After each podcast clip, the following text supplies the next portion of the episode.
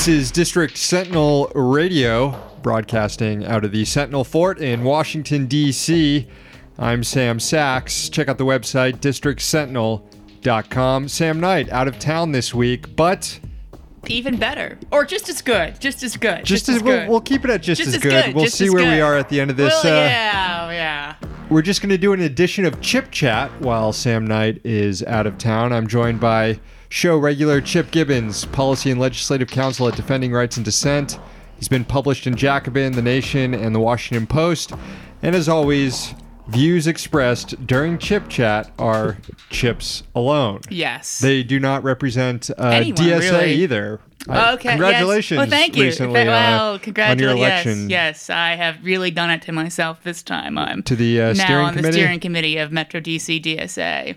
And, and that means you're going to be going to uh, Atlanta, right? Well, I was also elected as a delegate, not not content to run in one election. So I've now run in two, uh, but I will be going to Atlanta nice. in August, which is you know going to be hot. Sam Knight and I might be going to Atlanta as well. Oh. Uh, In the this- press booth. We are working on things right now. We'll have an official announcement hopefully in, in the next couple weeks. Chip Chat Atlanta edition. Yeah. So, All right. so Chip, um, pretty frightening stuff in the headlines over the last few days. We have the uh, several outlets reporting that the Trump administration is considering tactical strikes against Iran. Um, they are talking about how Iran is about to violate the nuclear deal, which the U.S. Which we already violated. Violated. Yes. Yes. Uh, I just want to read a quick snippet. This is some recent reporting from Politico.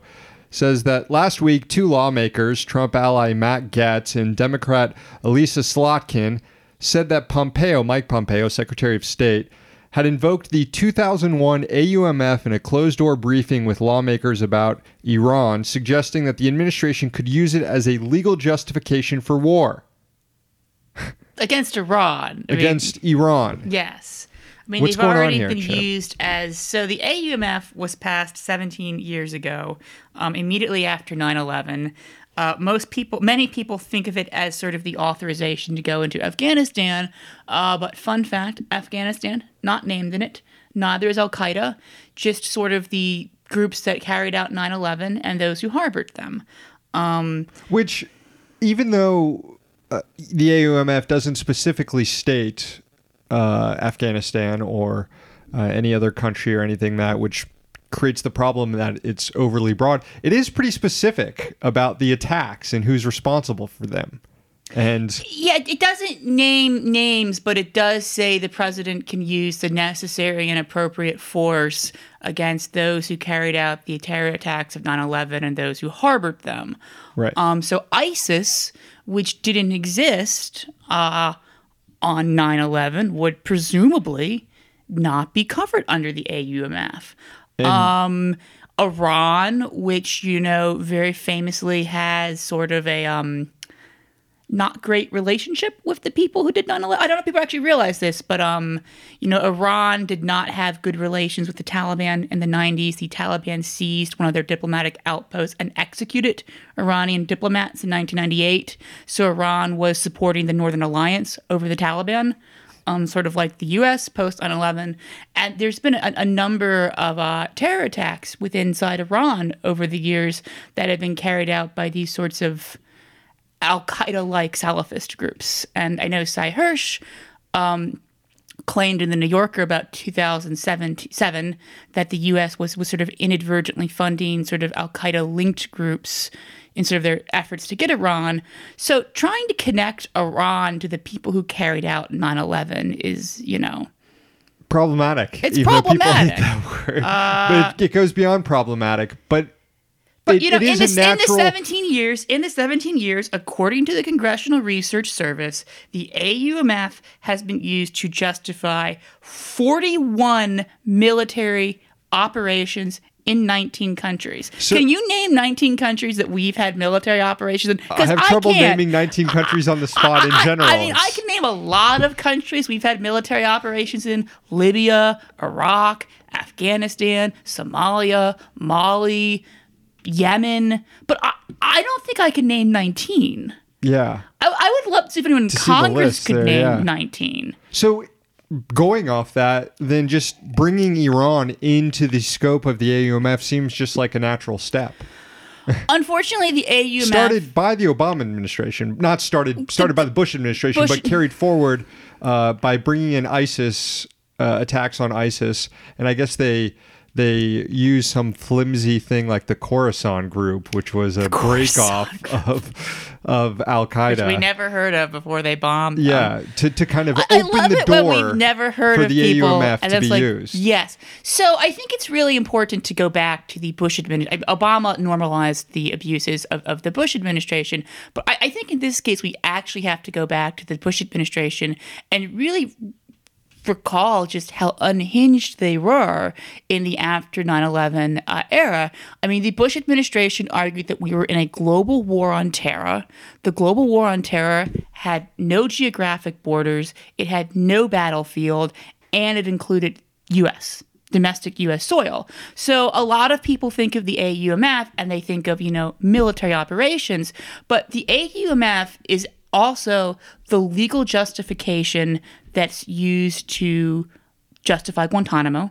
The Yeah. people held in Guantanamo are held there under the AUMF because the necessary and appropriate force uh, includes the right of military detention. Uh, the Bush administration argued it gave them the right to detain U.S. citizens. The Supreme Court, you know, kind of basically said, you know, this is this is true. The AUMF gives the Bush administration detention authorities, and, and if you think about it, It's also why they what they based a lot of the surveillance on too. the t- NSA terrorist awareness terrorist surveillance program, which was the one revealed by the New York Times in 2005, not the one revealed by Edward Snowden in 2013, was warrantless wiretapping that the Bush administration used was justified under the AUMF. And just to comment on the detention thing, that's not totally facetious. I mean, like, the argument is that if we have a right to use military force, we have a right to detain people, uh, capture, as opposed to just, you know, extrajudicial executions. Of well, that people. is force. Yes, but it's it's it's been used in such a broad way.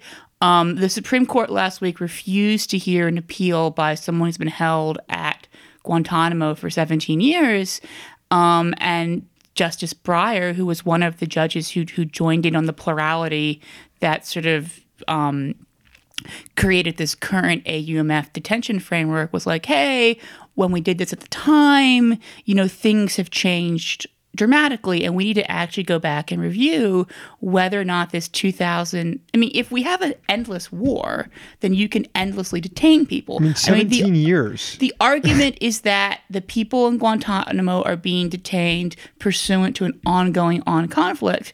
But if we just keep adding in new countries and adding in new new um, new groups that didn't even exist, I mean, we're literally talking about, and this is the phrase that is used, forever prisoners.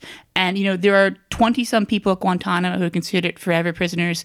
The U.S. government claims they don't have enough evidence to bring charges against them in the Guantanamo court, which already has a um, looser standard of of uh, proceeding procedural due process rights. Yeah, and they can't But- do anything. But they're too dangerous to release. So there's a group of people who there's no evidence to support any sort of charges against, but can never be released because they're too dangerous to be released.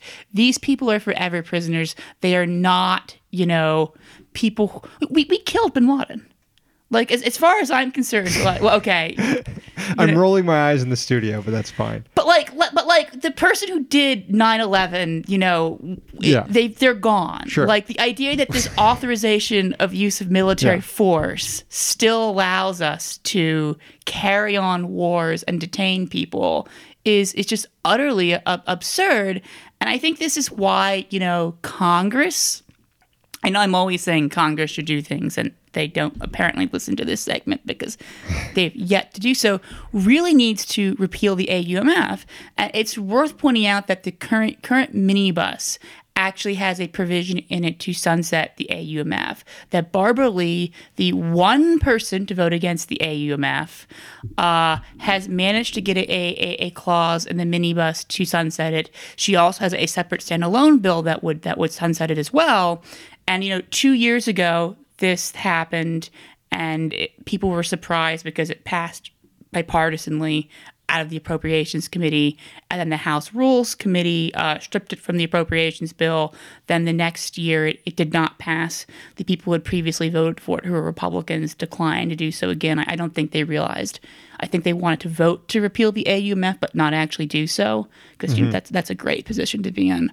Um, Just let it get stripped out in the closed door conference session down the road, and you don't have to have be responsible for surprised. why it got taken out. It was a huge surprise when they actually had the votes to. Um, no one thought that was going to happen, but then this time it has been added to the minibus on a uh, partisan partisan vote, party line vote. Uh, the House Rules Committee has not stripped it out. They've struck down amendments to remove it.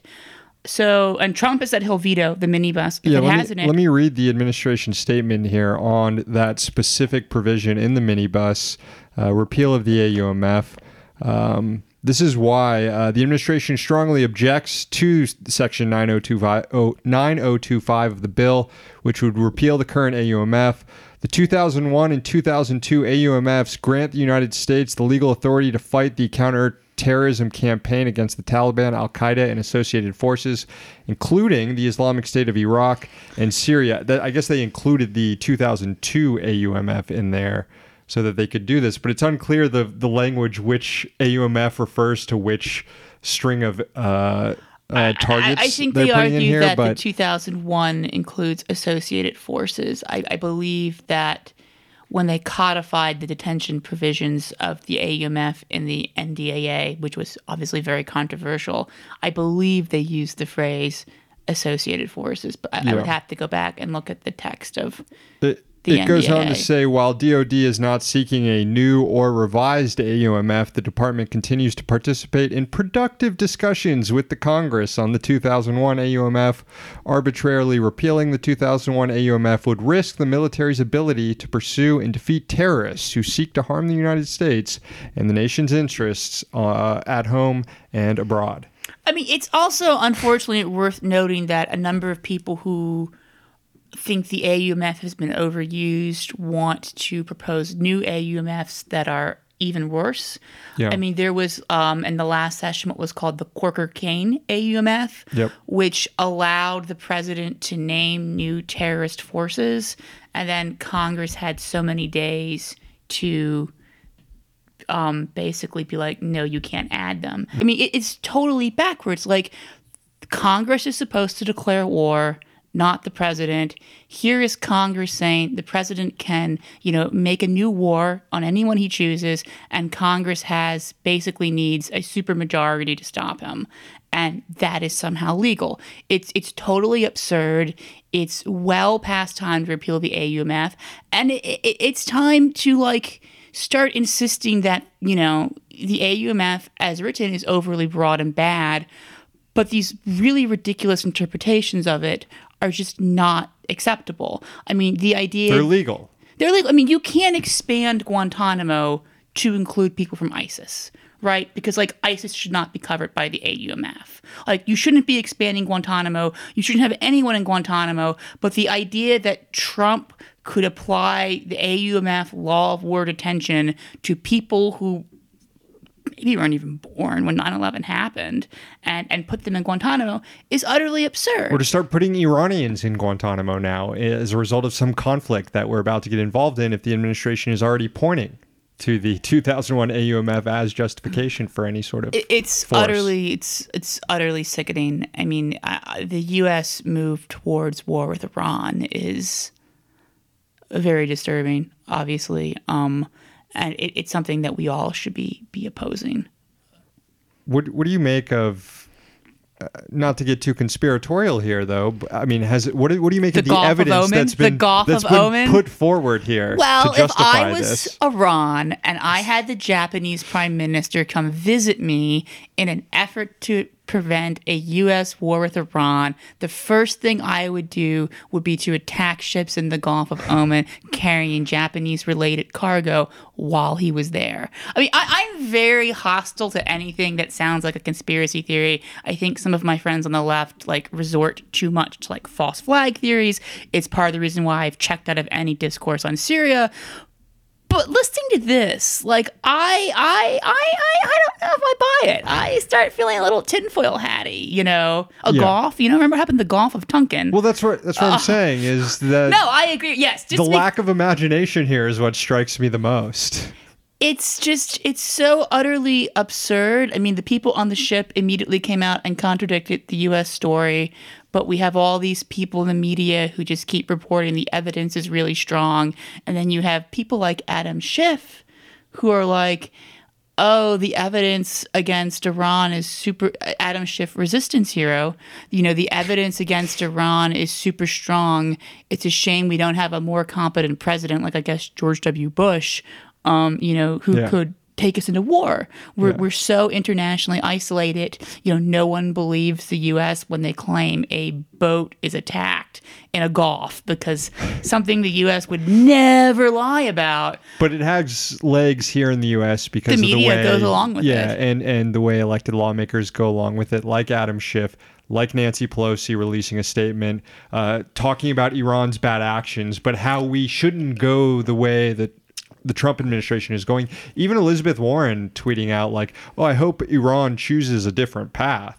It's like this Iran is just doing its thing here. They're not So, national intelligence estimate from like 2007 or whenever concluded that Iran was not currently producing a nu- or pursuing a nuclear weapon. Like Yes. that has been the opinion of the intelligence community since the Bush years. Uh, fun fact from from WikiLeaks, we know from the uh, U.S. Embassy in Israel cables that they asked the Israelis if they had different intelligence as the NIE was based off of, and the Israelis says no, you're just applying, you know, too high of a burden of proof to evidence because you're you're too sensitive about that WMD thing. Um, I'm not making that up. Uh, and and you know, even the whole Iran nuclear agreement, which I was happy for because it was an alternative to war. I mean, it's still based on this premise that Iran is pursuing nuclear weapons when the intelligence community has consistently determined they're not, and everyone in the media just repeats it as a matter of fact that you know Iran is somehow pursuing nu- nuclear weapons. Iran is somehow the bad actor, as opposed to like the U.S. is cooking up a war of aggression against a sovereign nation. I don't like the current Iranian government. Um, they're very reactionary. There are you know leftist and communist forces in Iran historically that you know didn't like them either, and what's left of them don't like them. Um, I, I don't think we need to be like, oh, the Iranian government is great. We should support them.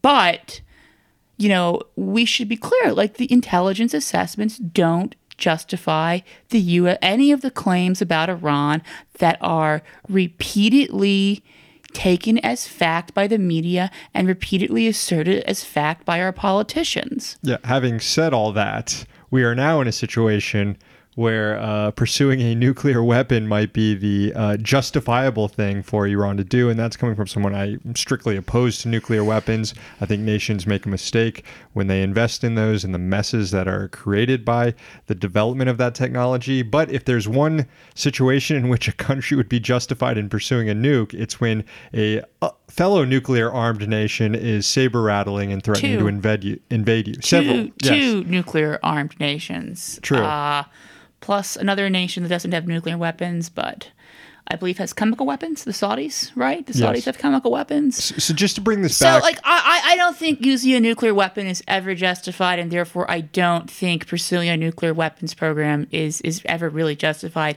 However, it's not irrational when you have two nuclear armed nations plus the Sauds, Saudis, you know, trying to start a war with you. They've gone through. They asked Gaddafi to give up his weapons of mass destruction, then kill him. Yeah. Uh, they r- invade Iraq, and then North Korea, who you know hasn't given up its nuclear program, still there. Um, you know, I'm not I'm not justifying you know nuclear weapons programs, but I think a rational regime that wanted to preserve its existence, which you know all governments are rational regimes that want to preserve their existence for the most part, and it's not something unique to the Iranians, would probably do this. yeah, going back to the AUM, AUMF and wrapping this up a bit, when when the administration claims that it's participating in productive discussions with Congress on the 2001 AUMF, that's essentially bullshit. Right now, I- I don't know there's only one effort to. repeal the AUMF, and that's Barbara Lee's effort that has some support in Congress. We'll see if this can get across a finish line. I mean, I'm certainly skeptical of it, considering all the hurdles it has to cross before that point. There are so many hurdles on it, but I think this is something that if we actually pushed for and organized, the left could make a real difference. I didn't think the initial Yemen War Powers resolution was going to pass, um, and it, you know, it, it, it even a Democratic controlled thing. But at, th- at this point, after organizing and, and demands, like it passed the House, it passed the Senate. There wasn't a veto proof majority. Do I think this Senate will repeal the AUMF? Do I think you could override Trump's veto? Probably not. But, you know, ever since two years ago, when, you know, the Appropriations Committee bipartisanly agreed to, to insert a AUMF repeal prohibition into a bill, like if groups on the left actually mobilized and organized and pushed for this, I really think we potentially had had a shot. I'm not overly Yeah. optimistic, but you know, people always say on like foreign policy, I'm like, oh, there's nothing you can do. It's all hopeless. Focus only on local issues. But like between the efforts to repeal the AUMF, between the Yemen war powers uh, resolutions. I think there's real, tangible foreign policy objectives that a mass le- left wing movement could pursue and could potentially have victories on. Would it be the end of U.S. imperialism? No. Would it be the end of all of our problems? No. But but getting us to stop supporting the Saudis from bombing Yemen, getting us to repeal the AUMF, those would be really important victories. And, and and the thing about movement victories is that once you have one success, people feel very empowered and they're willing to demand more. yeah, well The said. And thesis of Rosa Luxemburg. Um, and who knows where we'll be in a week because we this administration could be bombing Iran in a week, which would Yes. uh, uh, make this movement uh, an emergency no, necessary. yes, and we should be Uh, yes. And I, I, I would like to see, and we've seen the, the Sanders campaign at the forefront of lots of labor struggles, using their campaign to connect people to on the ground organizing around labor uh, issues. Um, we've seen the campaign also uh, at the forefront on a lot of foreign policy issues, Including talking Yemen about Iran. Yemen, uh, and yeah, recently speaking out uh, against Iran. Um, I'd love to see the the campaign teaming up with Barbara Lee. Uh, getting Barbara Lee, doing a video of Sanders and Barbara Lee about getting rid of the AUMF Would together. Barbara Lee do that though? I don't know. I mean, she's she endorsed, Kamala, Harris. Harris? Yeah, but she should. I mean, she, no, wa- and I she mean, this should. is a bigger she issue. should. She should. I, I'm not. I'm not issue. saying yes. I, Yeah. I, I, I, but I, I, not. No, and I, I, I think that the Sanders campaign has done a lot to. Yeah. A lot of flaws to Sanders, but he's gotten people um, mobilized in a way that I've not seen in my lifetime. And you know he has been good about the labor stuff. He's been getting better on foreign policy. He's pursued some. Actual, He's the best in the race and when it comes to foreign policy, hands down. Gravel's not in the race, and I don't think he counts, even if he was. So. Yeah, no, no, I, I don't know. It's it's it's. and, and to me, that is the most significant difference uh, between his campaign and Warren's campaign, other than perhaps like their vision of change and how that happens. But like when it comes down to how uh, they would govern and the policies that they have, the most remarkable difference is in how they approach foreign policy. Yeah, I think that's I think that's true. I'm just thinking about all of the candidates' foreign policy statements. I mean, Gabbard has a lot of baggage, and I know she Don't even do that. made the the Don't Modi even, don't even don't even go down that road just thinking about But it. You're she's, thinking she's, out loud, she's, I know. she's made but- better comments on Venezuela than Sure. Sanders has. I mean, her comments on the sanctions in Venezuela, on regime change in Venezuela, really put Sanders to shame. She spoke out about WikiLeaks before Sanders did. Um, I, I, I think she has some productive things to say on foreign policy. I think she has a lot of baggage. I wouldn't support her, but I mean, I wish she could push Sanders to be better on some of these foreign policy issues. Yeah. Yeah. Chip Gibbons, plug your Twitter. Uh, at Chip Gibbons eighty nine. Just want to return to something real quick. Uh, not to be like a, a, a truther when it comes to Osama bin Laden, but let me just say if tomorrow, let's assume that bin Laden wasn't killed, and tomorrow Trump came out and said, uh, just want everyone to know we got bin Laden in a raid. Uh, don't ask for any evidence. We just dropped his body in the middle of the ocean. Uh, we're not going to release any pictures or anything like that. You just got to trust us on this. A lot of people would be like, I'm not so sure about that. I'm pretty sure we killed Bin Laden, but It's pretty weird looking back at it, though. All right, we'll end it there. Chip Gibbons. have a good one. Thanks for coming on for another edition of Chip Chat. That'll do it for District Sentinel Radio today. Subscribe on Patreon, patreon.com slash District Sentinel to get all of our content that we release Monday through Thursday. Thanks to our sponsor, the Congressional Dish podcast, hosted by Jen Briney. Find it at congressionaldish.com. We're here in DC. Well, Sam Knight's not, but Chip and I are in DC I am. right now, so you don't have to be.